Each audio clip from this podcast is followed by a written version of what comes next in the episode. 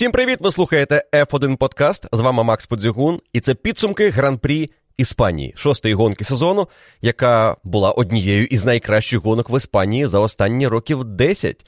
Блискучий гран-прі із багатьма драматичними поворотами протягом цієї гонки, та й взагалі протягом гоночного вікенду, якщо подивитися на всю картину. І сьогодні ми з вами будемо розбирати, чому так сталося. І проаналізувавши багато даних. Головним чином про три топ-команди, які нам подарували найбільшу інтригу в цій гонці. Я гадаю, що знають, чому гран-прі Іспанії склався саме таким чином. І зараз вам про це розповім. Поїхали!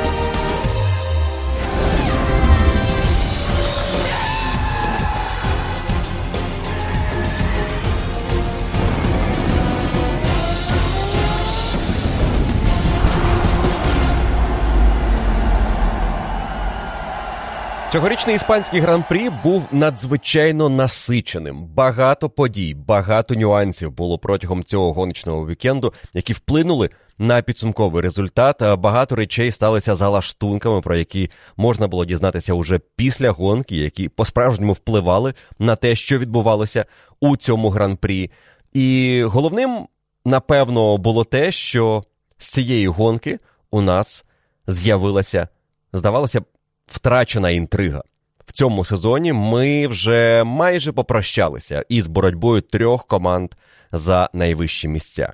Після Майамі мало хто вірив у те, що команда Мерседес зможе розібратися зі своїми проблемами. Було натяки на те, що вони вже майже готові відмовитися від своєї концепції боліду, повернутися до версії, яку вони сиру версію, яку вони представили в Барселоні на тестах, і яку вони закинули після тестів у Бахрейні, але можливо вона мала сенс, і можливо команді варто було повернутися.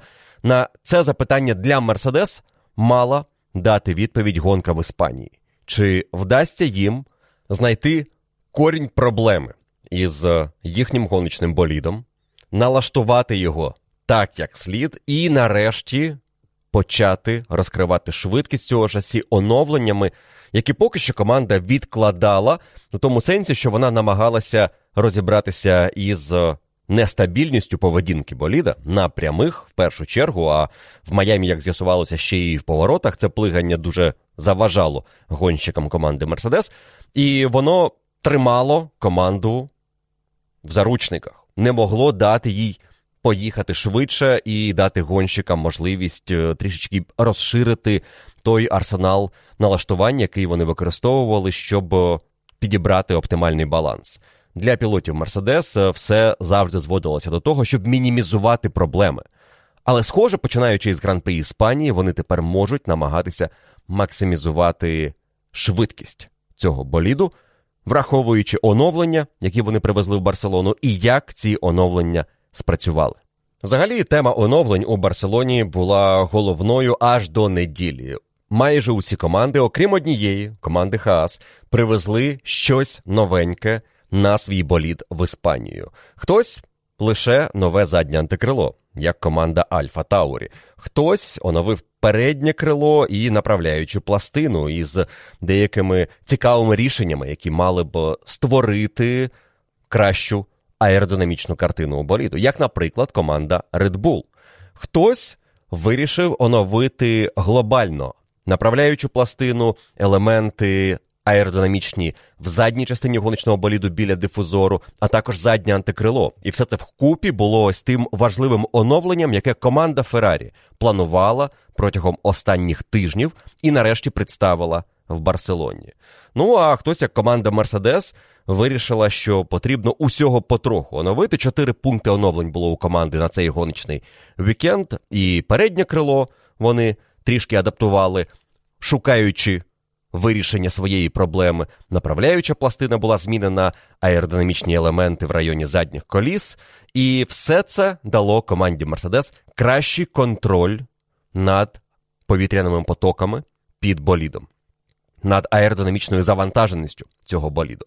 І, відповідно, суттєво зменшили ефект від плигання боліду в кінці прямої. Ефект і досі залишався, але зовсім незначним він вже не заважав гонщикам налаштовувати болід агресивніше, опустити його нижче до асфальту, завдяки цьому створити менший супротив на прямих, завдяки цьому створити більшу притискну силу. І хоча у швидкісних поворотах, третій і дев'ятий, в першу чергу, пілоти Мерседес все ще відчували, що болід підстрибує, але не так агресивно, щоб втрачати притискну силу і втрачати швидкість.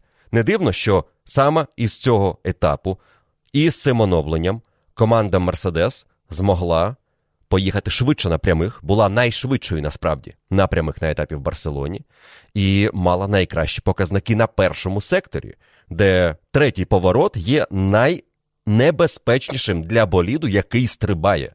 Бо в ньому ти легко можеш втратити контроль над ситуацією. Гонщики його не втрачали, і вони були супершвидкими. Тому все це вкупі дає причини говорити, що команда Мерседес знайшла. В чому була проблема? Вирішила її, розуміє, що відбувалося і чому у них раніше не було можливості вирішити цю проблему. І тепер вона готова поступово оновлювати цей болід, адже тепер їм не треба орієнтуватися на вищий кліренс, на плигання наприкінці прямих, нестабільність на гальмуванні і так далі.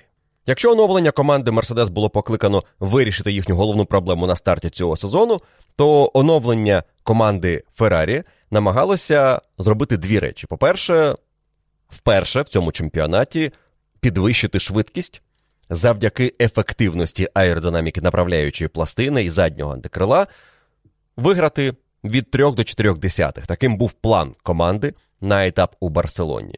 Плюс зекономити вагу зайві кілограми і досі залишалися на боліді Феррарі, як і на боліді Red Bull. Але саме команда Red Bull, за інформацією після гонки в Барселоні, змогла найбільше зекономити. І їхній болід тепер максимально наблизився до цієї позначки у 798 кілограмів. Мінімальна. Вага гоночного боліду на сезон 22-го року. Red Bull в деяких моментах радикально пішли на скорочення цієї ваги і далеко не на обох болідах були елементи, які заради цього збереження ваги були встановлені на етап в Барселоні. Наприклад, заднє антикрило із оновленим варіантом системи приводу ДРС, який оновили тільки для того, щоб зекономити вагу, був на боліді Макса Ферстапена, але не стояв на боліді Серхіо Переса. І Далі події цієї гонки покажуть, що в якийсь момент команда Red Bull, мабуть, зайшла занадто далеко у спробі зекономити. Зайві кілограми не зіграли б такої критичної ролі у цій гонці, якби вони були, але система ДРС працювала ефективно. Але для нас із вами система ДРС, яка не працювала на боліді Макса Ферстапена, навпаки, створила додаткову інтригу і новий виток у боротьбі за перемогу на гран-прі Іспанії. Далі ми навіть е, відзначимо, що ця проблема можливо допомогла навіть Максу Ферстапену здобути перемогу, тому що змусила команду Red Bull перейти на оптимальну для цієї гонки стратегію. Але в п'ятницю цим ще не пахло. П'ятниця була днем підготовки до гран-прі, і спекотні умови гран-прі Іспанії було очевидно, що вікенд буде надзвичайно гарячим, і п'ятниця була навіть найпростішим днем у цьому сенсі. На неділю прогнозували вище 35, а по факту температура була 37 в день гонки. Траса була розпечена до 50 і більше. В п'ятницю команди почали гадати, що буде із гумою у таких умовах. Пірелі традиційно привезли найтвердіші типи гуми на Іспанію: це 1 це 2 і це 3 І перші сигнали від команд після п'ятниці були, що софт. Виключно кваліфікаційна гума, на ній можна проїхати тільки одне коло, далі вона просто закінчиться. Мідіум, напевно, основна гума, але з нею буде непросто. Але hard Hard був абсолютно зайвим типом гуми, який е, ті, хто пробували, відзначали, їде настільки повільно, що його неможливо задіяти в гоночній стратегії. Тобто, навіть намагаючись проїхати гонку на один піт-стоп менше, ніж твої суперники, але на харді, ти втрачаєш так багато часу, що в цьому немає сенсу. І вже після п'ятниці стало зрозуміло, що команди в умовах, які склалися на гран-при Іспанії, можуть опинитися в ситуації, де у них просто недостатньо гуми на гран-прі, принаймні тієї, яку вони хотіли б використовувати. Я вже мовчу про свіжі комплекти, які вони могли приберегти на гонку. Тут о, кваліфікація теж багато в чому посприяла тому, які варіанти гуми залишилися у команд на неділю. Але п'ятниця розпочалася із не те, що тотальної, але дуже впевненої переваги команди Red Bull на серії кіл. І Ферстапен демонстрував середній гоночний темп на мідіумі в п'ятницю на пів секунди швидше за команду Феррарі. І при цьому команда Феррарі ще не була другою за швидкістю в п'ятницю. Мерседес виглядали переконливіше за Скудерію на серії кіл на мідіумі. Стабільніше і довше вони тримали високий темп в порівнянні із Шарлем Леклером та Карлосом Сайнсом. Леклер не приховував своє розчарування. Він команді по радіо наприкінці вільних заїздів так і сказав, що гума просто зруйнована усього після декількох кіл. Карлос Сайнс, на відміну від Леклера, на софті спробував проїхати серію кіл, і вона виглядала ця серія непоганою, але нічого видатного в цьому не було. Єдине, що можна було припустити, що soft не настільки поганий комплект для дистанції в гонці, аніж думалося від початку. Однак для команд одразу стало зрозуміло, що мідіум буде основним комплектом на неділю. Його треба зберегти по максимуму. Бажано два свіжих комплекти на гонку, тому що гонка, ймовірно, буде в два підстопи, і треба два із трьох гоночних відрізків проїхати на мідіумі. Опинившись в такому положенні, все, що залишалося командам на суботу, це берегти мідіуми відкатати практику на софті і залишити на кваліфікацію собі достатню кількість софтів, 4 плюс 1 для тих, хто виходить у фінал кваліфікації, і залишити собі комплекти мідіуму на гонку. Харду у кожної команди практично був лише по одному комплекту. Для того, щоб, зрештою, за потреби його використати, але ніхто не бажав його використовувати після інформації, яку команди отримали в п'ятницю. Феррарі, маючи великі проблеми на серії кіл в п'ятницю, багато уваги приділили налаштуванням. Між п'ятницею і суботою багато інформації по телеметрії було перевірено, розглянуто. На симуляторі були проведені тести, і команда побачила, які зміни можна внести у налаштування боліду, щоб уникнути проблем, які виникли у Шарлі Леклера на серії кіл. І вони ці зміни перевірили в суботу на вільній практиці. Команда Феррарі була єдиною, яка в суботу вільну практику присвятила довгій серії кіл, але на софті, тому що мідіум не можна було використовувати, потрібно було зберегти ці комплекти на гонку. Тому вимушений перехід на софт в суботу, щоб перевірити свої налаштування, дав команді Феррарі дуже важливу інформацію. Їхнє налаштування тепер працювали. Команда побачила стабільність в результатах. Леклер видав прекрасну серію із 17 кіл на софті, із дуже стабільним відрізком, де в нього результат майже не змінювався.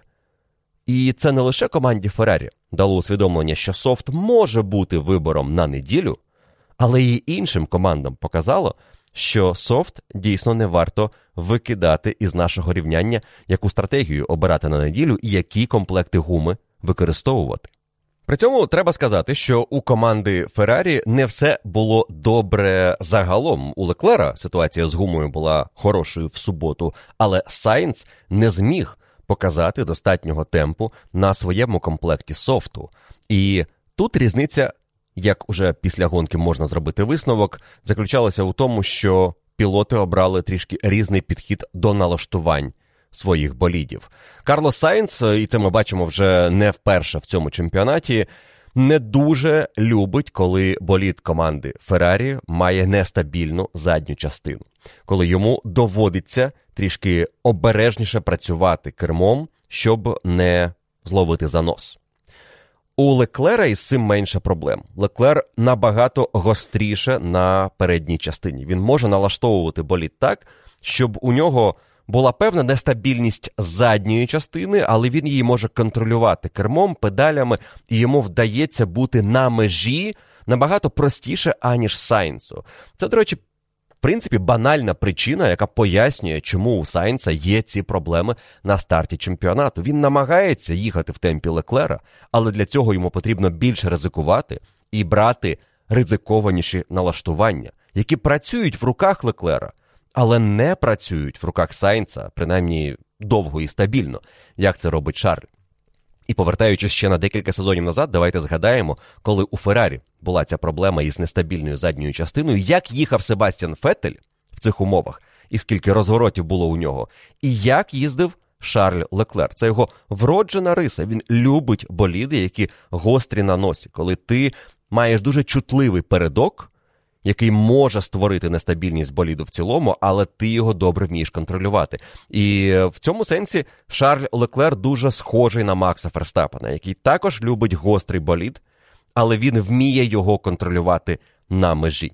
Простими словами, Леклер та Ферстапен люблять збиткову поворотність. Сайнс любить недостатню поворотність. Сайнс вміє агресивно вправляючи болід, компенсувати недостатню поворотність передньої частини боліду. Але якщо її більше, ніж достатньо для Сайнца, в нього можуть виникати проблеми. Проблемою для іспанського вікенду було те, що якщо ти налаштовуєш болід на кращу стабільність задньої частини, ти починаєш більше з'їдати передні колеса. Це характеристики гоночного треку із довгими третім поворотом, дев'ятим поворотом швидкісним, який також для гуми дуже і дуже виснажливий, і потім серією теж непростих поворотів на останньому секторі. Сайнц змушений налаштовувати болід таким чином, щоб мати хоча б якісь шанси проти Леклера. Леклер більше налаштовує на збиткову поворотність, і це дозволяє в Іспанії, принаймні цього вікенду, за тих погодних умов, які були, це дозволяло берегти передню гуму краще, аніж за налаштування, які обрав Карлос Сайнс.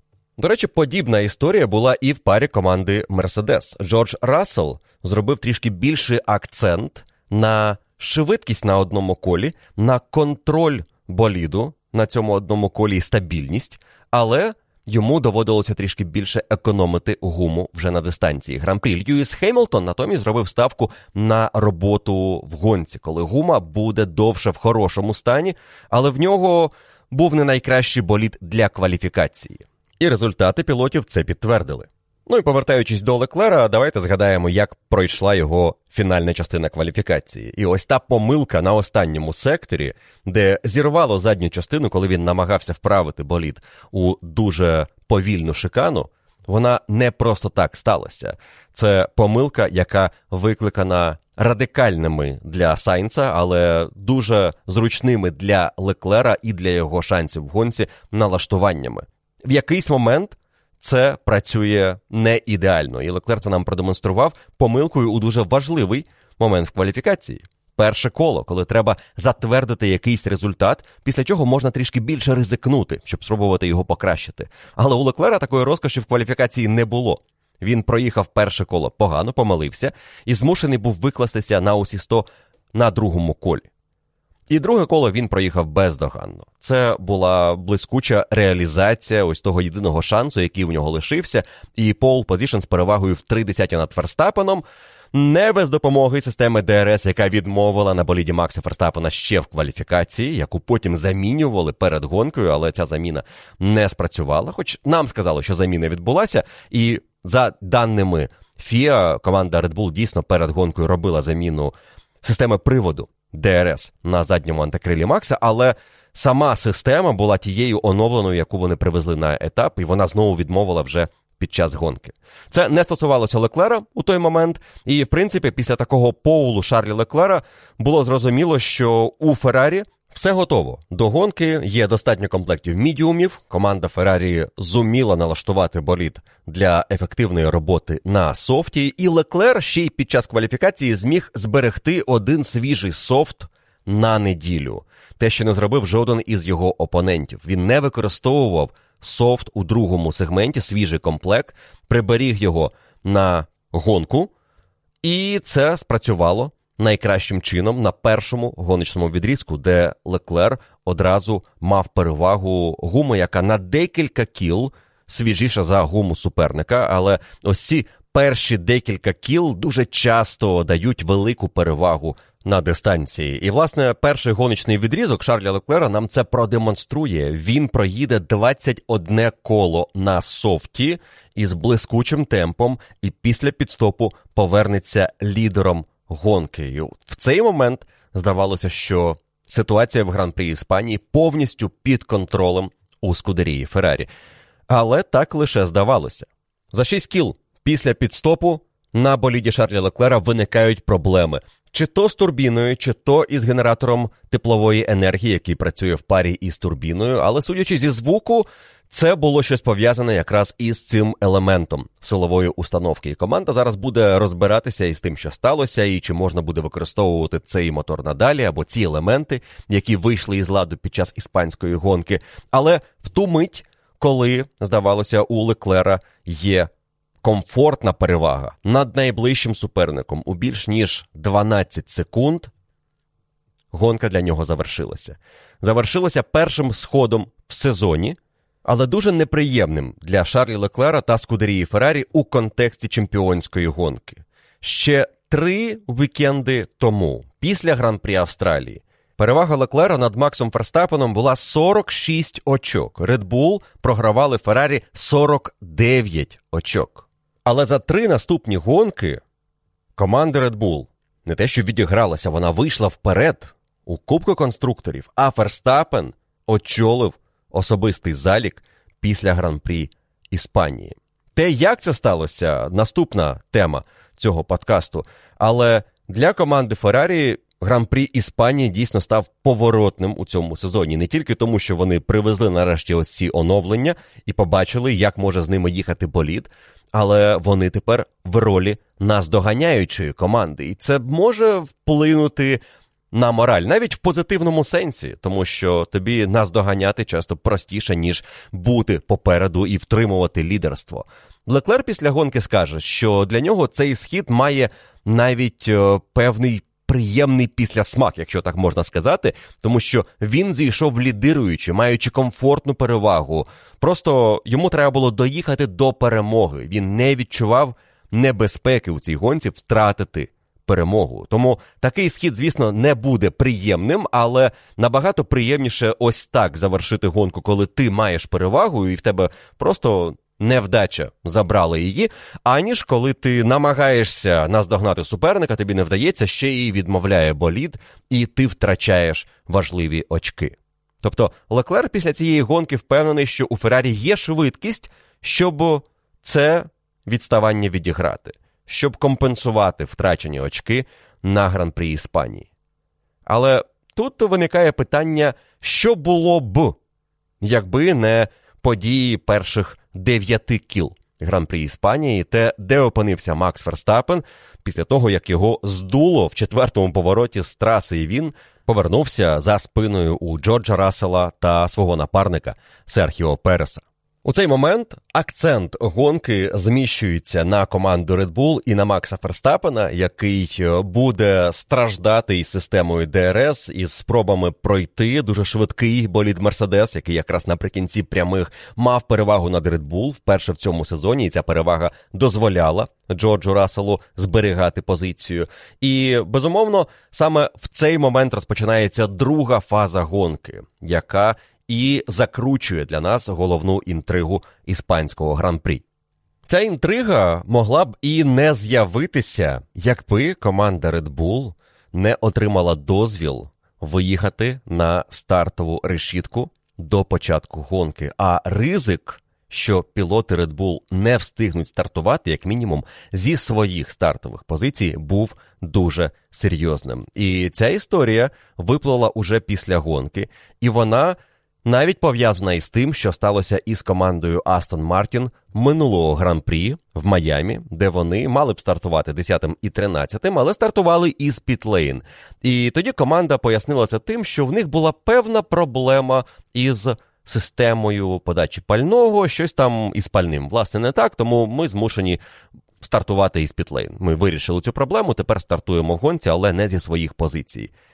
Чому так? Тоді виникло запитання, і потім з'ясувалося, що команда Астон Мартін мала занадто холодне пальне, а у Формулі 1 є правило, технічний регламент диктує, яка мінімальна температура опального може бути для того, щоб болід можна було використовувати. А використовувати болід, тобто виїхати із боксів. В момент, коли ти виїжджаєш із боксів, болід вважається в процесі експлуатації. Ось в процесі експлуатації боліду температура пального не могла бути вище 18 градусів. Це станом на гонку в Майамі. І це те, що відбувається за лаштунками, що Фіа і команди між собою обговорюють і до чого домовляються. І на початку цього сезону, враховуючи нові мотори із новими елементами і новим пальним, деякими деталями цього мотору, як помпи подачі пального, які були стандартизовані, команди та Фіа домовилися, що це пальне має мати певну температуру. Для того, щоб у них не виникали проблеми під час гонки. Раніше правило говорило наступне: температура пального в момент використання боліду не може бути нижче за 10 градусів від температури навколишнього середовища, вона визначається за 2 години до старту гонки, якщо говорити про неділю. І якщо температура, скажімо, навколишнього середовища становить 25 градусів, то ФІА визначає, що температура пального в баку на момент використання боліду не може бути нижче 15 градусів. Команди, звісно, зацікавлені у тому, щоб пальне було якомога холоднішим для того, щоб не перегрівати усі внутрішні системи. Чим більша температура пального, тим більше ризик отримати проблеми із складними силовими установками. І на початку цього сезону було визначено, що температура має бути не нижче 18 градусів. Так було на етапі в Майамі, так було на попередній гран-прі, але перед гонкою в Барселоні Фіа повернулися до старого правила, де температура визначається відповідно до навколишнього середовища. І за дві години до старту гонки в неділю температура повітря була плюс 35, що означало, що пальне в баку не може бути нижче 25 градусів. Всі команди тримають його прохолодніше, але, звісно, перед початком гонки за 40 хвилин до старту відкривається пітлейн, вони поступово виходять на ось е, той потрібний рівень для того, щоб мати право виїхати взагалі із боксів. Фіа мають датчики. Стюарди контролюють температуру пального кожної команди наживо, і вони бачать в момент, коли боліди заведені, яка температура в баку. І боліди команди Red Bull мали нижчу температуру в момент старту в боксах і сиділи в боксах, поки пальне не прогріється. Прогрілося воно до 25 градусів в останню мить за декілька десятків секунд до закриття пітлейн. І Ферстапен та Перес цілком могли не встигнути виїхати на стартову решітку до закриття пітлейна, отже, змушені були б стартувати із пітлейн у цьому гран-прі. Те, що температура пального в Red Bull була нижчою за необхідну, це помилка команди прорахунок команди швидше. Але це вимушений крок з боку Red Bull. І говорять не лише Red Bull, точніше, мотори Honda, хочуть, щоб пальне було максимально прохолодним, але і мотори Mercedes теж не люблять, коли пальне. Тепле і нагрівається протягом гонки все більше і більше. Від цього вони страждають, але це не є проблемою для моторів Феррарі. І причина, чому на цей гоночний вікенд FIA повернулися до старого правила, тому що команди не змогли одноголосно узгодити затвердження цього правила у 18 градусів, як це було на попередній гран-прі. Одна команда відмовилася від того, щоб залишити цей ліміт на 18 градусах. І вона побажала, щоб ми повернулися до ліміту, який був у минулому році мінус 10 від температури навколишнього середовища. Я думаю, ви зрозуміли, що це за команда. Так, це команда Феррарі.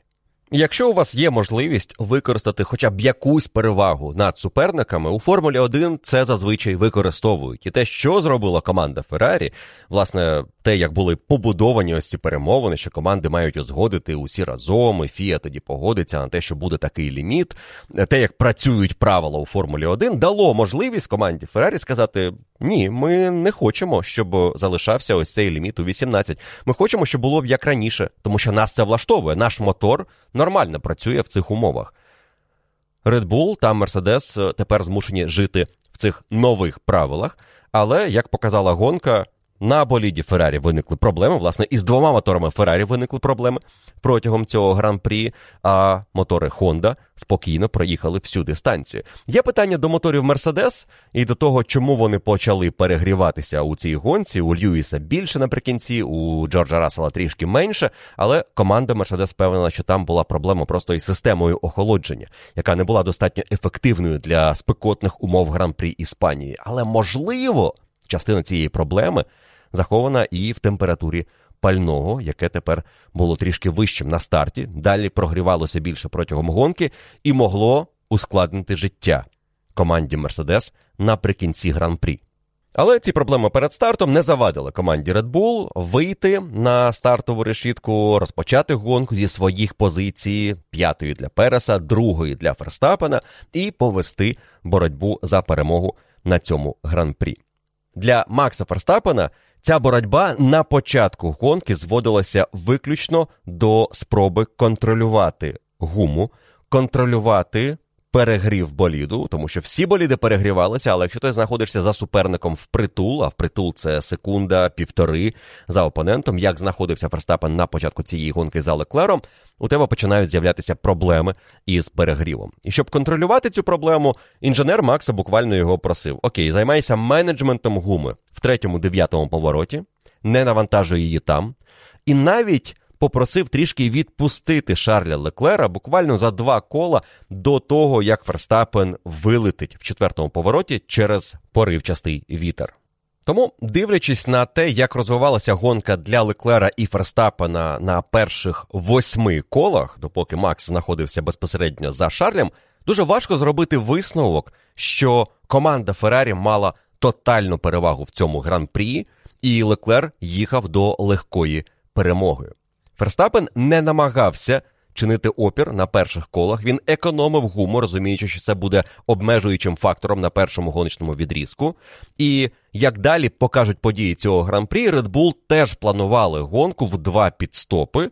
А отже, перший відрізок мав тривати стільки, скільки тривав перший гоночний відрізок у Шарлі Леклера. Можливо, трішки менше, і можливо, тоді б команда Red Bull спробувала виконати андеркат, і в неї була ця можливість, знаходячись за спиною у суперника, в тебе є розкіш вирішити, коли буде твій перший підстоп, зробити його раніше за опонента і захопити перевагу. Ініціативу у цьому гран-прі і навіть виграти позицію, якщо твоє відставання не більше 2,5 секунд.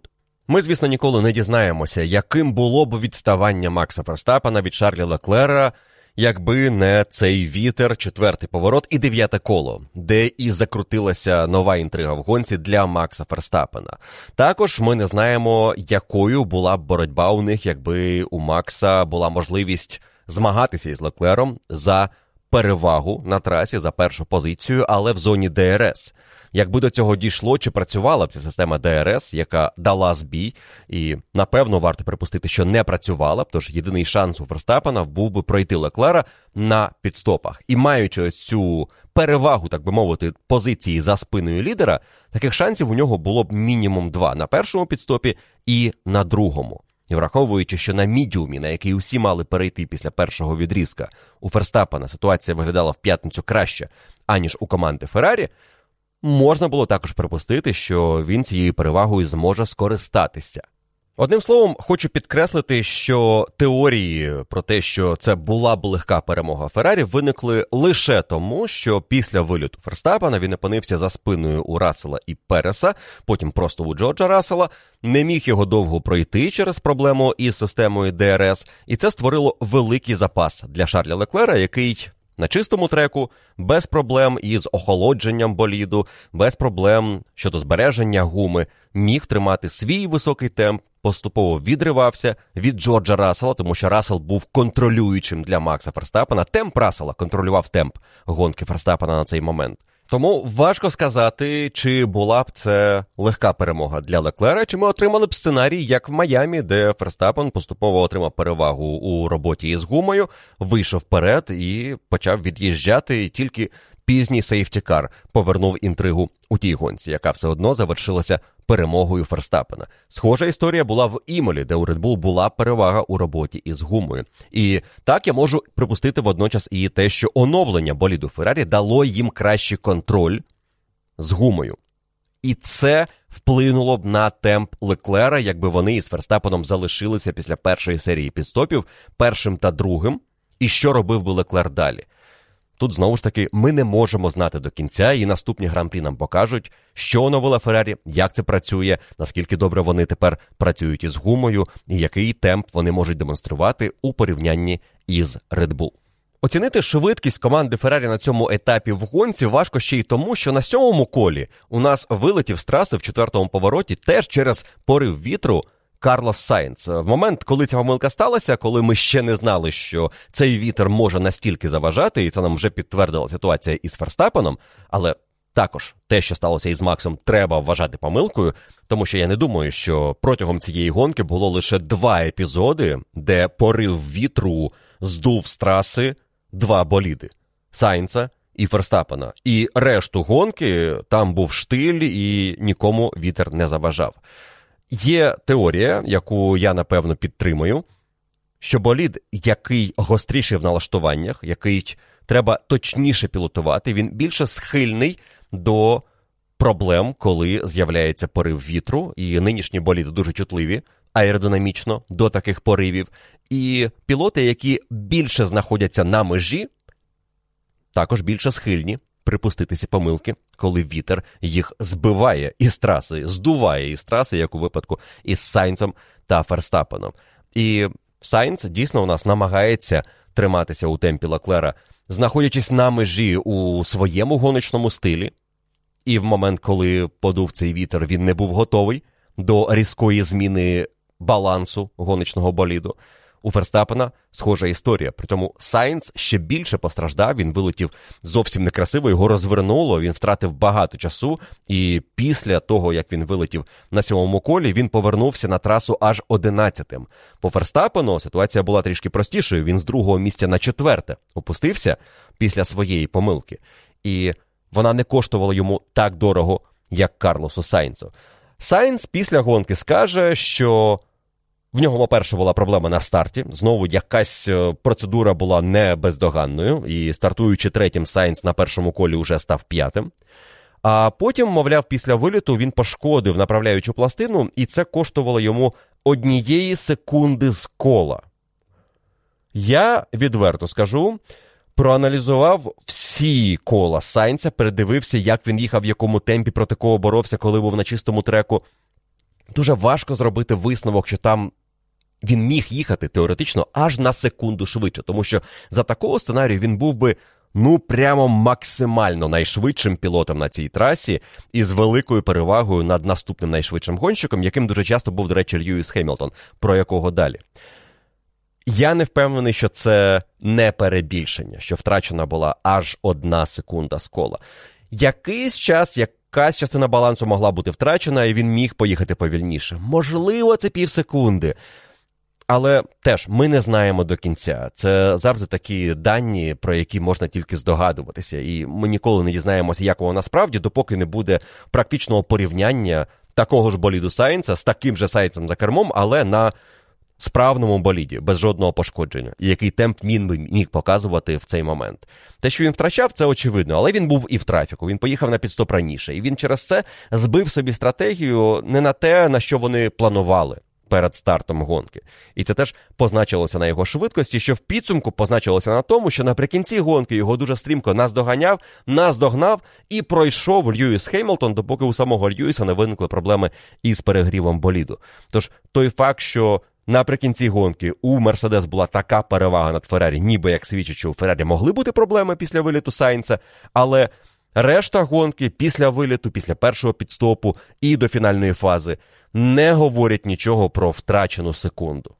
Але якщо говорити про втрачене і про Карлоса Сайнца, щоб закрити уже тему із іспанцем, то варто сказати, що він втратив багато в кваліфікації, коли не те, що не поборовся за pole position проти свого напарника, він не зміг взяти першу лінію тоді, коли у головного суперника Леклера теж виникли проблеми на останньому швидкому колі через систему ДРС, яка не відкрилася, яка помилково дала Ферстапену уявлення, ніби в нього недостатньо потужності в моторі. В нього просто було недостатньо швидкості на прямій через те, що ДРС не спрацювала. Сайнс в кваліфікації чотири десятки програв Леклеру. Це велике відставання для гонщика Феррарі, який претендує на роль лідера команди. А Сайнс ніби як продовжує претендувати на роль лідера, постійно акцентуючи увагу, що йому десь щось не вдалося, десь йому потрібно підлаштуватися під болід, десь він продовжує розширювати свої можливості як гонщик, але невдовзі він буде там, буде боротися із Леклером на рівні. Це його мета. Очевидно, у нього є амбіції, і він хоче їх реалізувати, але поки що це не вдається. Потім був знову невдалий старт, і я не знаю, що там із процедурами в команді Феррарі, але для Сайнта це вже не вперше в чемпіонаті, коли у нього не складається старт і він втрачає позиції. Але якби перед гонкою Карлосу Сайнсу, який стартує третім, сказали, що у цьому гран-прі Леклер зійде, а Ферстапен вилетить і втратить чимало часу у гравії, я думаю, він був би переконаний у тому, що це його гонка, що це той домашній гран-прі, який він нарешті виграє і здобуде свою першу перемогу у Формулі 1. Але результат цієї гонки зовсім інакший для Сайнса. І це найгірший результат для нього в умовах, які склалися в цьому гран-прі. При тому, що це найкращий фініш для Сайнца на домашній гонці. Він завжди фінішував топ-10, тепер фінішував четвертим. Але четвертим, тому що йому Мерседес наприкінці гонки подарували цю четверту позицію своїми проблемами із перегрівом. І зовсім далеко від боротьби за щось серйозне, по-справжньому серйозне. А гонщик Феррарі має на цьому гран-прі боротися за подіум мінімум. Сайнцу ця помилка, звісно, завадила. Вітер заважав і іншим гонщикам цього вікенду. У Формулі 2 вилетів Армстронг в четвертому повороті в суботу, в неділю вилетів Юрій Віпс. Пілоти далеко не безталанні, тому можна сказати, що таке трапляється. Але цього року із Сайнцем якісь речі трапляються аж занадто регулярно. І це проблема для Карлоса і для його впевненості перед наступними гран-прі. Тож виходить, що обидва гонщики Феррарі усунулися від боротьби за перемогу з різних причин. У одного проблеми з мотором, інший вилетів із траси, пошкодив болід і цілком можливо через це почав швидше зношувати гуму і вибув із боротьби за подіум. Хто у нас залишився? Залишився Джордж Рассел, який в момент сходу Шарля Леклера очолив пелотон. Залишилися гонщики Red Bull, Серхіо Перес та Макс Ферстапен, і залишався Льюіс Хеймлтон, який вже на першому колі відкотився у хвіст пелотона і поступово наздоганяв пілотів, бо ця гонка у нас була від старту до фінішу без жодного safety car у. Тож саме час повернутися до Макса Ферстапена і його боротьби за перемогу після того, як зійшов Леклер, а сам Макс опинився за Джорджем Расселом та Серхіо Пересом. Команда Red Bull розуміючи, що Ферстапен втрачатиме час за своїм напарником, якому не вдавалося пройти Джорджа Рассела, а у Переса було декілька спроб, які були марними, дала вказівку Пересу пропустити Ферстапена. Чеко, до речі, перепитав, чи може він ще одне коло використати, щоб пройти Рассела. Натомість вони сказали, що ні, дай йому позицію і він відплатить тобі пізніше. Буквальні слова, які сказав Хью Бьорд, гоночний інженер Серхіо Переса, коли той попросив дати йому ще одне коло. В цей момент і закручується ось ця інтрига із командним наказом в Red Bull і що, мовляв, Серхіо Пересу не дали виграти іспанський гран-прі. Ще один висновок, напевно, хибний, який можна було зробити після цієї гонки, що у Переса вкрали перемогу в цій гонці. Далі я спробую пояснити, чому я вважаю, що це не так. Чому у Серхіо Переса не було шансів за того сценарію, який розвивався в момент, коли почалися ці перемовини. У Переса вже не було шансів проти Макса Ферстапена, тому що Ферстапен, який повернувся на друге місце, але вже за Джорджем Расселом, після того як Перес його пустив, почав намагатися пройти гонщика Мерседес, але в нього. Не працювала система ДРС. Команда одразу це помітила. З першої ж спроби, коли Макс опинився в зоні ДРС, він нічого не міг вдіяти. І в цей момент з'явилася невеличка паніка у діях Red Bull, у діях Ферстапена. Вони не були впевнені, що саме не працює і чому це не працює. І просили Макса якось експериментувати. Зрештою, методом тику вони дійшли до того, як треба змусити систему працювати, і вона все одно не працювала ефективно з моменту, коли вони зрозуміли, що Максу Ферстапену, щоб активувати ДРС, потрібно з'їхати із нерівного поребрика в останньому повороті, і лише потім натискати на кнопку активації ДРС. Проблемою було те, що це означало, що йому доводилося її активувати пізніше, аніж можна, тому що лінія активації знаходилася раніше, коли він ще знаходився на перебрику, але це не дозволяло йому використовувати систему ДРС. Тож, коли команда і Макс призвичаїлися, він зміг віднайти ось цей момент, коли варто увімкнути ДРС, і воно спрацює. Знову ж таки, не кожного кола це спрацьовувало. В якісь моменти Макс потім після гонки розкаже, він по 50 разів натискав на кнопку ДРС, щоб хоч зрозуміти, коли воно взагалі починає працювати. Але в якісь моменти він робив це двічі після звукового сигналу, який отримує гонщик, коли знаходиться в активній зоні ДРС і може почати її використовувати.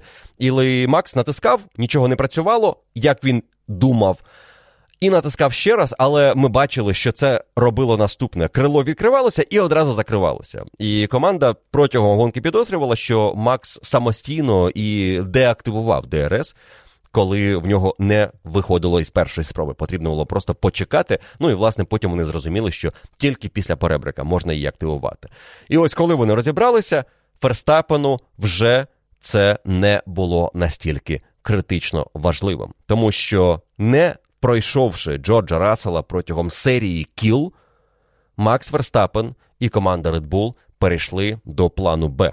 Перейшли до спроби пройти Джорджа Рассела за рахунок більшої кількості підстопів. Тут варто відзначити, що Ферстапен і Рассел на свій перший підстоп заїхали разом на 13-му колі, і позиції не змінилися. Рассел залишився попереду Макса Ферстапена. І ось із 13-го кола до 28-го Рассел залишався попереду Макса Ферстапена. Але Ферстапена перевели на тактику трьох підстопів. Розуміючи, що пройти Расела буде важко, і навіть із працюючою системою ДРС це було важко зробити проти команди Мерседес. Ферстапена переводять із комплекту мідіуму, на якому він знаходився із 13-го кола, на комплект софту. І в цю мить уже немає значення, що ці софти використовувалися в кваліфікації, на них гонщики від'їздили серію кіл. Вже до середини гонки стає зрозуміло, що софт це той комплект, на якому ти можеш їхати найшвидше. І для того, щоб проїхати гонку якнайшвидше, потрібно зробити не два, а три підстопи. Тобто якомога більше часу знаходитися на трасі на гумі софт. Ферстапен і Bull роблять це вимушено, застрягши за Джорджем Расселом. Але Рассел фактично змусив. Рассел плюс непрацююча система ДРС. Фактично змусили Bull і Ферстапена перейти на найшвидшу тактику у цьому гран-прі. І ось в цей момент на 28-му колі, коли Ферстапен заїжджає в бокси, робить підстоп, повертається на трасу на четвертій позиції. І невдовзі, коли на 36-му колі сам Рассел заїжджає в бокси, виходить вперед, саме в цю мить Ферстапен і виграв гран-прі Іспанії. В нього не було опонентів, окрім потенційно Серхіо Переса. Але і тут є один дуже важливий нюанс, і це те, що Серхіо Перес знаходився практично всю гонку аж до останнього відрізка, коли команда зрозуміла, що можна перейти без проблем на свіжий комплект софту і забрати найкраще коло. До цього всю гонку Перес знаходився на двох підстопах. Навіть Мерседес були впевнені, що Перес буде робити менше підстопів у цьому гран-прі. І ця тактика була повільнішою за те, що обрали для Ферстапена. Знову ж таки, вимушено. І це підтверджував темп на кожному наступному колі, коли Серхіо Перес пройшов Джорджа Рассела, а йому це вдалося буквально за декілька спроб. Тобто на 28-му колі у нас Ферстапен робить підстоп, Перес стає другим. І на 31-му колі Перес виходить вперед. Очолює гран-прі Іспанії, а Ферстапен на св... на своєму софті, який він поставив на підстопі, починає наздоганяти Расела та Переса. І якщо Серхіо Перес у нас мав перевагу секунда з кола над Джорджем Расселом у цю мить. Він від'їжджав від гонщика Мерседес по секунді з кола. А Ферстапен наздоганяв Рассела зі швидкістю 2,5 секунди з кола. І Перес нічого не міг вдіяти проти цього темпу. Він був на мідіумі, у нього був план проїхати ще один відрізок на мідіумі, а Ферстапен був на найшвидшій гумі, на софті, який давав таку велику перевагу. Варто також підкреслити, що використання в другій фазі гонки софту допомогло не лише Максу Ферстапену. Він був, напевно, одним із перших гонщиків, як мінімум, першим серед лідерів, хто перейшов на цей софт і побачив усю швидкість, яку можна витискати з цієї гуми. Але після Ферстапена подібне зробили із стратегією Естебана Окона, Ландо Норріса, Фернандо Алонсо та Юкі Цуноди. Саме тих гонщиків, які у підсумку заїдуть в топ-десятку. Усі вони будуть, починаючи із 31-го, 32-го, там 35-го кола на софті. Деякі навіть на свіжому, як у випадку із Фернандо Алонсо, який чимало зберіг після кваліфікації. І це дало їм достатньо швидкості, щоб заїхати в цю топ-десятку і зберегти там позиції. Але повернемося до Серхіо Переса, який залишався вірним стратегії двох підстопів, і після зупинки на 37-му колі він повертається на трасу за Максом Ферстапеном в 16 секундах. Їде у темпі, який не поступається Ферстапену. Вони практично в однаковому темпі у цей момент. Але на Макса чекає ще одна зупинка в боксах, яку він зробить, щоб перейти на мідіум на 44-му колі за 7 кіл після підстопу Серхіо Переса. Ці 7 кіл роблять велику різницю.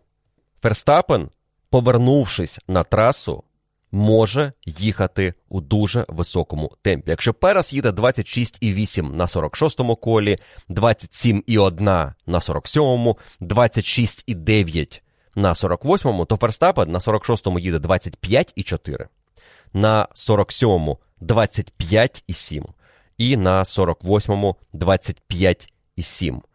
На наступному колі вони обмінюються позиціями. Ферстапен наздоганяв Серхіо із перевагою мінімум секунда з кола. І ось в цей момент, коли ваш перший пілот і давайте будемо справедливі.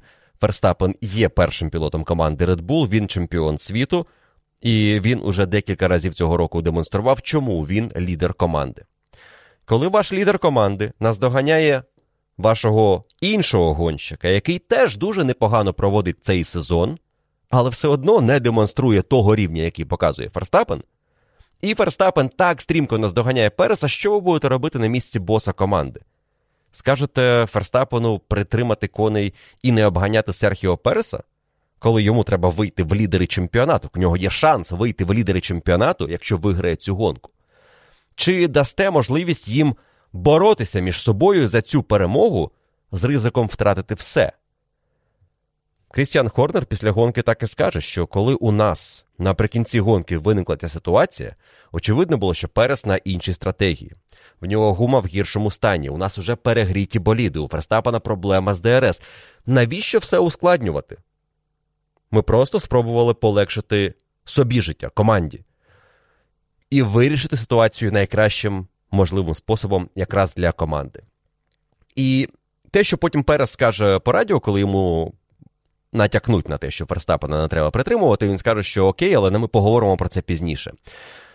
Він мав на увазі в першу чергу, як вже потім стане зрозуміло, те, як команда запланувала для нього цю гонку, і що відбулося ось у той перший момент, коли була боротьба проти Джорджа Рассела. Настільки, що було пізніше, і от коли Ферстапен його обганяв.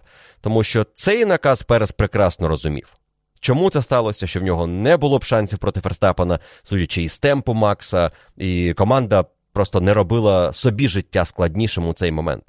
Але той момент, коли він міг би поборотися із Расселом, і йому не дали ще одного кола, і сказали, що тобі Ферстапен потім віддасть позицію, цього не сталося через різницю у стратегіях. Але те, що ця стратегія була різною, що Переса не перевели на три підстопи, а Ферстапена перевели. До речі, Переса могли б перевести так само, як і Макса, коли вони застрягли за Джорджем Расселом. Все це залишило у Чеко деякі запитання до команди, про що вони обов'язково поговорять і думаю, вже поговорили після фінішу гран-прі Іспанії. Чеко, звісно, зробить цей ще один підстоп для того, щоб перейти на комплект софту наприкінці, і в нього теж буде гонка із трьома зупинками, але він це зробить після того, як Расела покличуть на підстоп на 51-му колі. Вони відповіли на тактику Мерседес, і Чеко показав найкраще коло наприкінці цього гран-прі, якраз через те, що перейшов на софт, і це дозволило команді Red Bull набрати максимум очок за цей вікенд. Але я думаю, що Чеко потішив той факт, що після гонки Хельмут Марко, радник команди Red Bull, відзначив, що він був би здивований, якби Чеко відреагував інакше. Мовляв, його. Певна претензія в голосі, що ми поговоримо про це.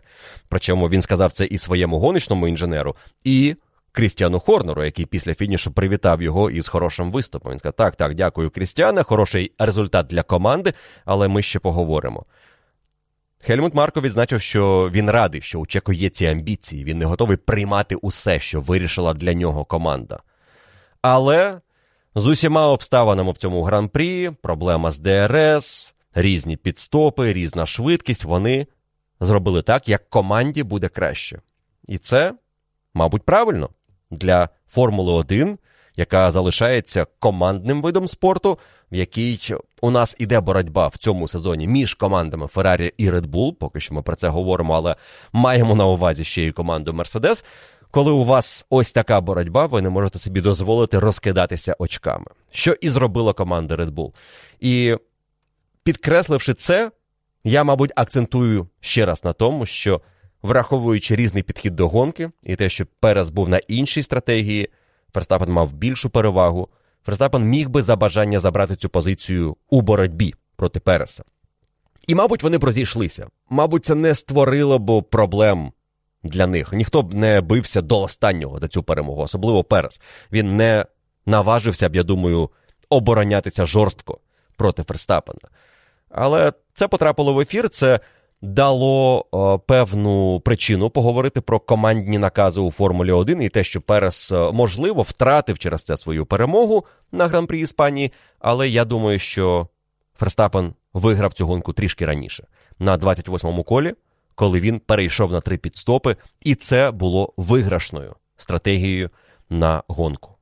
Цілком ймовірно, що найкращою стратегією у цьому гран-прі могла б бути та, яка була на старті у Льюіса Хемілтона, який розпочинав гран-прі єдиним гонщиком, що обрав мідіум. Усі обрали софт.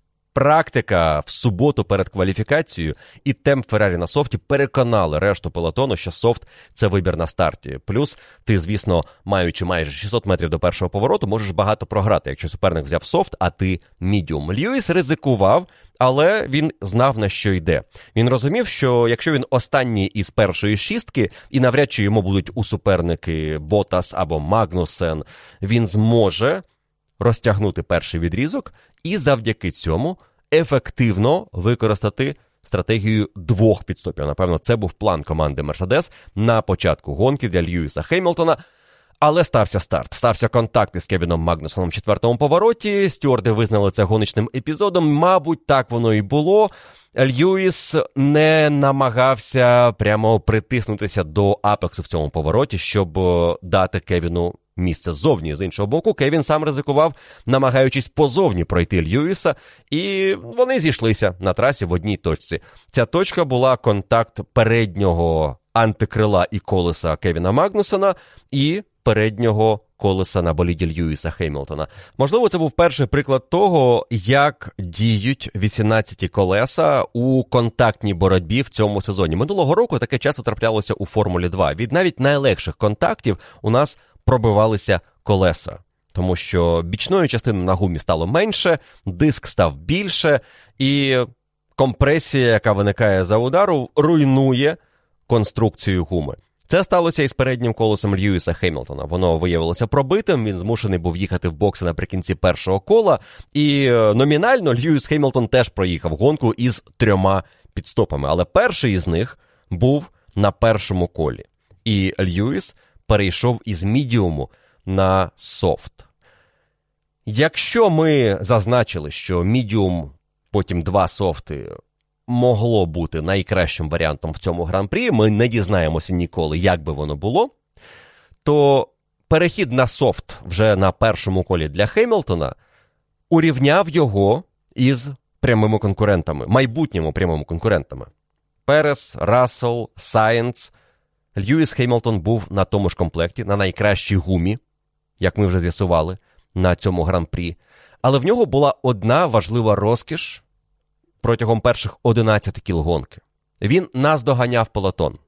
Він мав чистий трек, він їхав у своєму високому темпі, але йому ніхто не заважав, і він економив таким чином гуму. Коли решта знаходилася у боротьбі, у брудних потоках повітря, помилялися, змагалися за позицію. Льюіс просто поступово скорочував своє відставання від пелотону. Так, його відставання після першого кола було величезним, і ви точно могли бачити в інтернеті статистику, яка ніби як має підкреслити, що Льюіс Хеймлтон точно виграв би гран-прі Іспанії, якби не перше коло. Тому що подивіться, на третьому колі у Льюіса Хеймлтона після підстопу, після всіх цих пригод, відставання від першої позиції 52 секунди. А на 62-му колі, поки у Льюіса не почнуться проблеми із перегрівом мотору, у нього відставання менше 40 секунд від першої позиції. І Расселу він за цей час навіз близько 30 секунд. І, в принципі, так воно і є. Він навіз йому близько 30 секунд, але не забувайте, що із них секунди 23 треба дисконтувати, тому що у Рассела на один підстоп було більше. На фактичний один підстоп було більше. Рассел проїхав гонку із трьома зупинками, Льюіс із двома, не рахуючи ось це вимушене перше коло. Це перший момент. Другий, те, що Льюіс зміг розтягнути перший відрізок аж до 22-го кола. На підстоп він заїхав на невисокій позиції. Він був 16-тим в момент зупинки в боксах на 22-му колі, але не це важливо для Хеймлтона. Важливіше те, що у цю мить він потрапляє у розсинхрон із практично рештою пелотону. Усі інші невдовзі поїдуть на свій другий із трьох підстопів. У нас в цій гонці три підстопи зробили усі окрім Себастьяна Фетеля, який простраждав гонку із двома зупинками софт, софт, мідіум. Дві зупинки зробив в боксах Кевін Магнусен, але фактично одну, тому що на першому колі він перевзувся в мідіум, до 29-го доїхав на мідіум і перевзувся в hard, і страждав до фінішу, не маючи темпу. І найуспішніший приклад двох піт-стопів, окрім Льюіса Хемілтона, це Валтері Ботас, який стартував на soft і, перевзувся на 14-му колі в мідіум і на 34-му ще раз в мідіум їхав до кінця, але Ботас серйозно втратив наприкінці гонки. І якби команда Альфа Ромео раніше зрозуміла, що три підстопи дають швидший спосіб проїхати гонку, Ботас цілком міг би бути конкурентом і для Хеймлтона, і для Сайнца у боротьбі за четверте місце. Льюіс Хемілтон, опинившись у розсинхроні із е, практично усіма своїми суперниками, і навіть тими, хто не був для нього суперником, але був попереду Льюіса у цій гонці, після свого першого підстопу, дуже швидко їх випередить за рахунок того, що з 28-29 кола попереду у Льюіса будуть регулярно зупинятися пілоти, які йому заважають, знаходячись перед ним, і вони чистили перед ним трасу. Льюіс е, майже без проблем усього за 8 кіл із 29-го кола по 37 підніметься на шосту позицію, бо усі перед ним зупиняться в боксах. І далі, маючи непоганий темп, а Льюіс Хеймлтон в цей момент навіть був одним із найшвидших пілотів на трасі, демонструючи, по-перше, свої вже звичні вміння працювати із гумою на дистанції, Льюіс.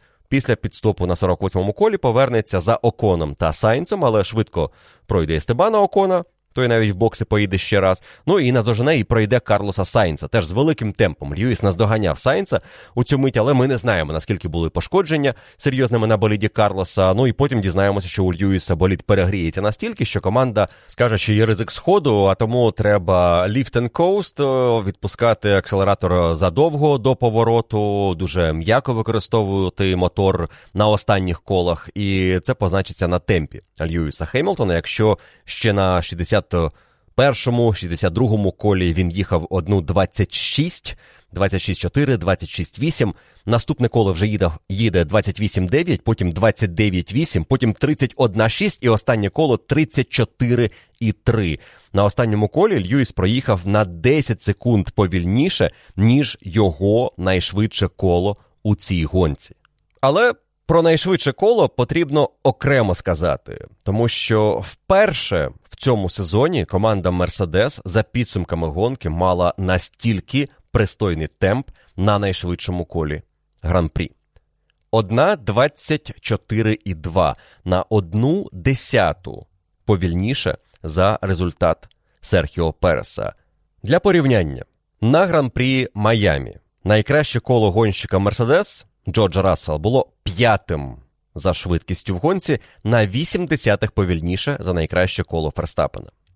На гран-прі Емілі Романні найкраще коло гонщика Мерседес було восьмим серед усіх найкращих кіл в 2,5 секундах за найкраще коло Макса Ферстапена. На гран-прі Австралії найкраще коло гонщика Мерседес було четвертим серед найкращих кіл. Це Джордж Рассел. Відставання від найшвидшого кола Леклера секунда 2 десятих. Саудівська Аравія. Найкраще коло гонщика Мерседес Рассела було на секунду і 2 десятих повільніше за найкраще коло Леклера. І в Бахрейні найкраще коло Леклера було на секунду і 6 десятих швидшим за найкраще коло Хеймлтона, який був найшвидшим гонщиком Мерседес у тому гран-прі. Що як не це має нам показати, що команда Мерседес дійсно додала і оновлення спрацювали, і вона повернулася у битву в групі лідерів, починаючи із Іспанії. Починаючи із гран-прі Іспанії, ми можемо говорити, що у нас є топ-3 команди: Red Bull, Ferrari і Mercedes. Дійсно, питання у тому, що може показати команда Mercedes, коли у неї немає проблем, коли гран-прі проходить для них добре. У них були проблеми із перегрівом на боліді Джорджа Рассела. Причому вони почалися ще в першій третині гонки, коли команда про це сказала Джорджу. А власне він запитав у неї, що в мене на дисплеї є інформація, що болід перегрівається. Це що правда? І вони сказали йому, що так, інформація актуальна. На що він перепитав, як таке можливо? Я на чистому треку, переді мною нікого немає але болід перегрівається. І це позначилося і на темпі Джорджа Рассела, який далі в гонці їхав відповідно до тієї боротьби, яку він вів. Він вів боротьбу із гонщиками Red Bull, із Ферстапеном, із Пересом. Він їхав у тому темпі, якого вимагала гонка для нього. В мить боротьби із Редбулами, і пізніше, після того як він програв цю боротьбу, він їхав по темпу якого було б достатньо, щоб фінішувати на позиції, яку він займав, розуміючи, що битву проти Переса і Ферстапена він уже програв. Тому я не схильний переоцінювати ось ту статистику, яку наводять, коли говорять, що Хемілтон після третього кола програвав Расселу 40 секунд, а після 62-го, коли довелося почати економити болід ресурс е, і не перегрівати його ще далі, програвав усього 11. Тобто, подивіться, він виграв у Рассела 30 секунд за гонку. Але у нього було на підстоп менше, і Рассел не мав потреби їхати у такому темпі, тоді, коли він вів боротьбу проти Red Bull Mercedes, він він відповідав до ситуації своїм темпом. І зрештою, якщо подивитися на фінальну статистику, то Рассел привіз Льюісу Хеймлтону на фініші цієї гонки 22 секунди тому що Хеймлтон змушений був наприкінці їхати ну вже зовсім повільно, хоч і Рассел теж змушений був скинути темп на останніх колах. Тож е, тут е, цікава ситуація, яка знову ж таки нас повертає до історії цього гран-прі. Висновки, які можна було хибно зробити по завершенні гонки, що Феррарі могла домінувати в цьому гран-прі, і Леклер легко здобув би перемогу. Ми не знаємо цього. І здається, цим подкастом ми змогли показати, чому це так. Другий момент, що у Переса вкрала перемогу команда Red Bull, і я заперечую, що це сталося, і що Ферстапен мав достатньо переваги, щоб виграти гонку без тих радіообмінів. І третій момент це слова.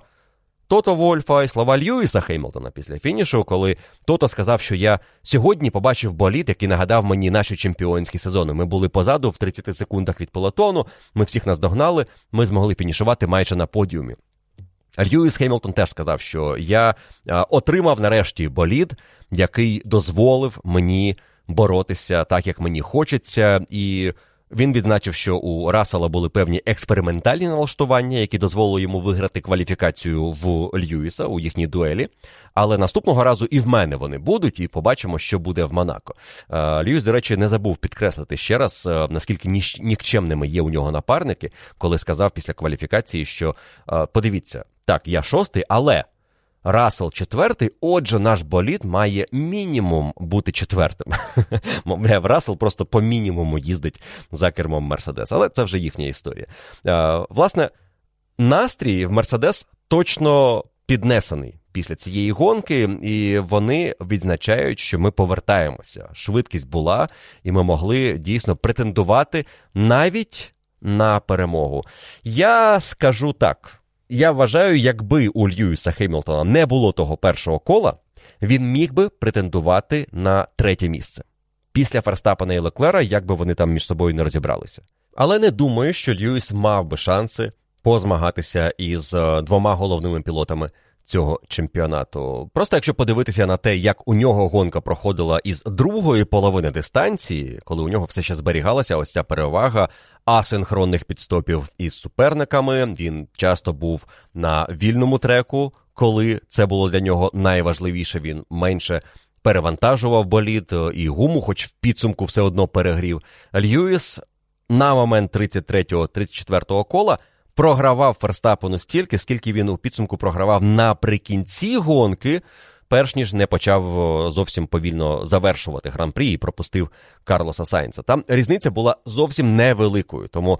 Темп був подібний, але ми знаємо, що було у Ферстапена у цьому гран-прі, як йому довелося провести гонку. І ми не знаємо, як би їхав Льюіс Хемілтон, якби він був у постійному трафіку Перес, Сайнц, Рассел, де він весь час у цій боротьбі. Так він економить там мідіум на першому відрізку, потім їде на софтах. Але як би це було, коли він постійно знаходився у турбулентному потоці повітря, поруч із суперниками у боротьбі за позицію, що там було б із його мотором, ось це все ще питання. Але те, що точно сталося в Іспанії, так це повернення команди Мерседес у групу лідерів. У нас знову є топ 3 команди. Вперше за багато років, напевно, у нас є топ. Три команди, де ми говоримо про конкретну боротьбу трьох команд, а не є одна головна і дві, які її підтанцьовують. Та й Тото Вольф після Іспанії відзначив вперше в цьому сезоні, що Мерседес може боротися за титул у чемпіонаті 22-го року. Ще декілька гонок тому він казав, що ми забули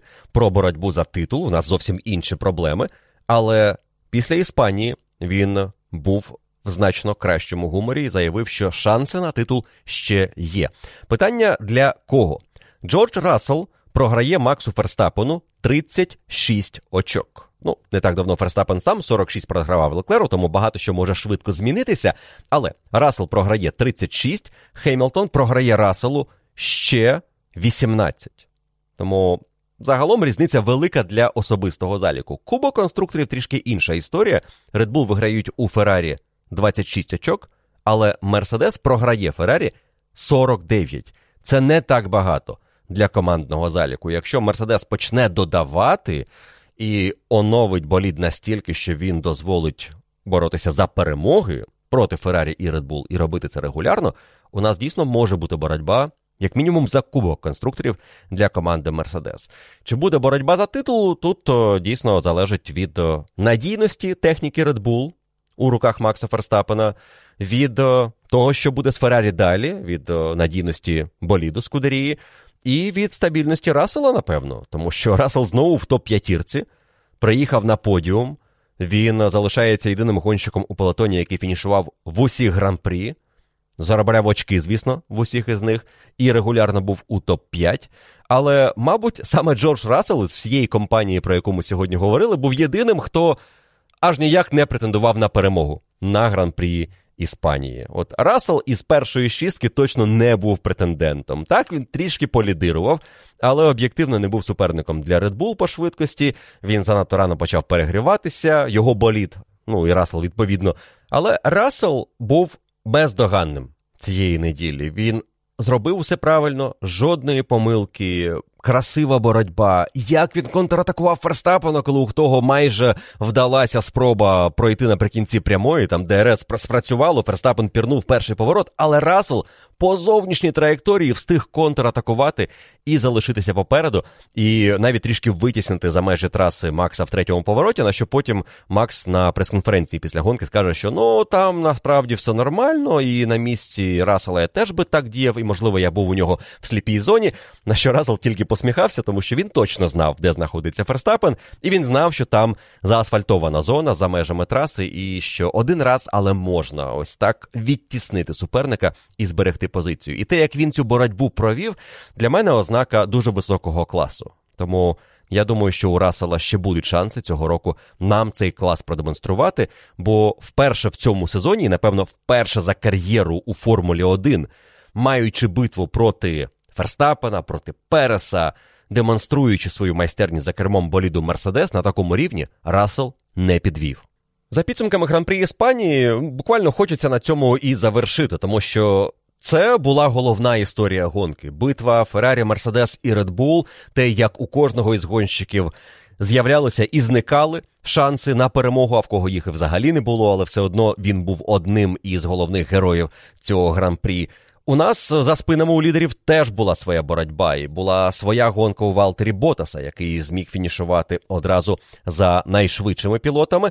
Але в тактиці двох підстопів Альфа Ромео ще треба буде проаналізувати свої помилки і зрозуміти, як вони могли збільшити шанси на кращий результат. До речі, наприкінці гонки Ботас навіть просив у команди зробити ще один підстоп за софтом, щоб показати найкраще коло. Коли востаннє Гонщик Альфа Ромео думав про найшвидше коло наприкінці гонки, щоб взяти бонусні очки. Та такого ніколи не було, бо бонусні очки за найшвидше коло нам дають з 19-го року. Але суть у тому, що команда в непоганій формі, хороші оновлення, вони зробили боліт швидшим. Так, проблеми були у Джоу Гуан'ю, але Валтері Ботас знову показав свій високий клас. Естебан Окон – і Фернандо Алонсо врятували день для команди Альпін. І який важкий день був для Ландо Норріса, який у нас виступав хворим. Причому стало відомо вже після гонки, що Ландо Норріс цього вікенду був хворим на тонзиліт, і йому було дійсно важко. В нього Здається, була не зовсім традиційна процедура перед гонкою. Він або чистив шлунок, або його знудило незадовго до старту. Його особливо не чіпав інженер протягом гонки і тільки давав йому базову важливу інформацію. Після фінішу він попросив Ландо натиснути якусь кнопку на кермі, щоб дати знати, що з ним все окей, що Ландо і зробив. Але навіть в таких умовах Ландо Норріс зміг фінішувати в очках, а Рікардо ні.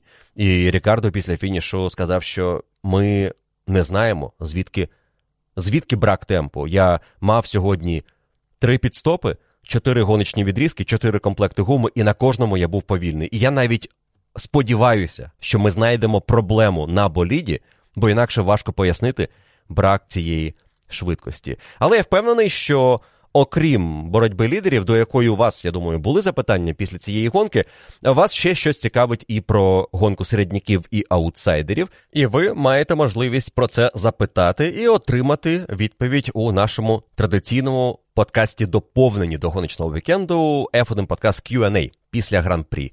Цей випуск буде в середу ввечері. До цього у вас є час послухати цей випуск і залишити своє запитання у публікації на Patreon із цим подкастом. На найпопулярніші запитання, а за них ви можете голосувати. Я дам відповідь в середу. Не забувайте один коментар, одне запитання. Маєте декілька запитань, пишіть декілька коментарів. Ну і ми з вами почуємося вже зовсім скоро, тому що після Іспанії немає перерви. Наступний гоночний вікенд теж рейс вікенд. Це гран-прі Монако. Унікальна гонка, яка Відверто скажу, мене трішки жахає, тому що ці боліди, мабуть, не здатні обганяти в Монако в принципі. Буде непросто, але як мінімум субота буде розкішною. Кваліфікація в Монако ніколи не розчаровує. Тож не пропустіть прямі трансляції на сетанті кваліфікації та гонки, де саме вони будуть, на яких каналах ви дізнаєтеся пізніше протягом тижня із публікацій у телеграм-каналі. Ну а на ott платформі, якщо ви нею вже користуєтеся, трансляції будуть наживо. У той час, коли буде пряма трансляція кваліфікації та гонки, тут ви точно не пропустите. Дякую кожному із вас за те, що послухали цей подкаст в понеділок ввечері або у вівторок зранку. Це означає, що ви є учасниками найкращого клубу фанатів Формули 1 в Україні, F1 Подкаст Patreon Club. Дякую за вашу підтримку. Завдяки вашому інтересу до Формули 1 і вашій підтримці. Цей подкаст виходить регулярно у понеділок ввечері, одразу після гран-прі. І так буде і надалі. Спасибі, що послухали цей випуск про гран-прі Іспанії. Ми з вами почуємося завтра із підсумками фентезі, в середу із Q&A, а в п'ятницю із передмовою до гран-прі Монако. Бережіть себе, слава Україні! Перемога обов'язково буде за нами.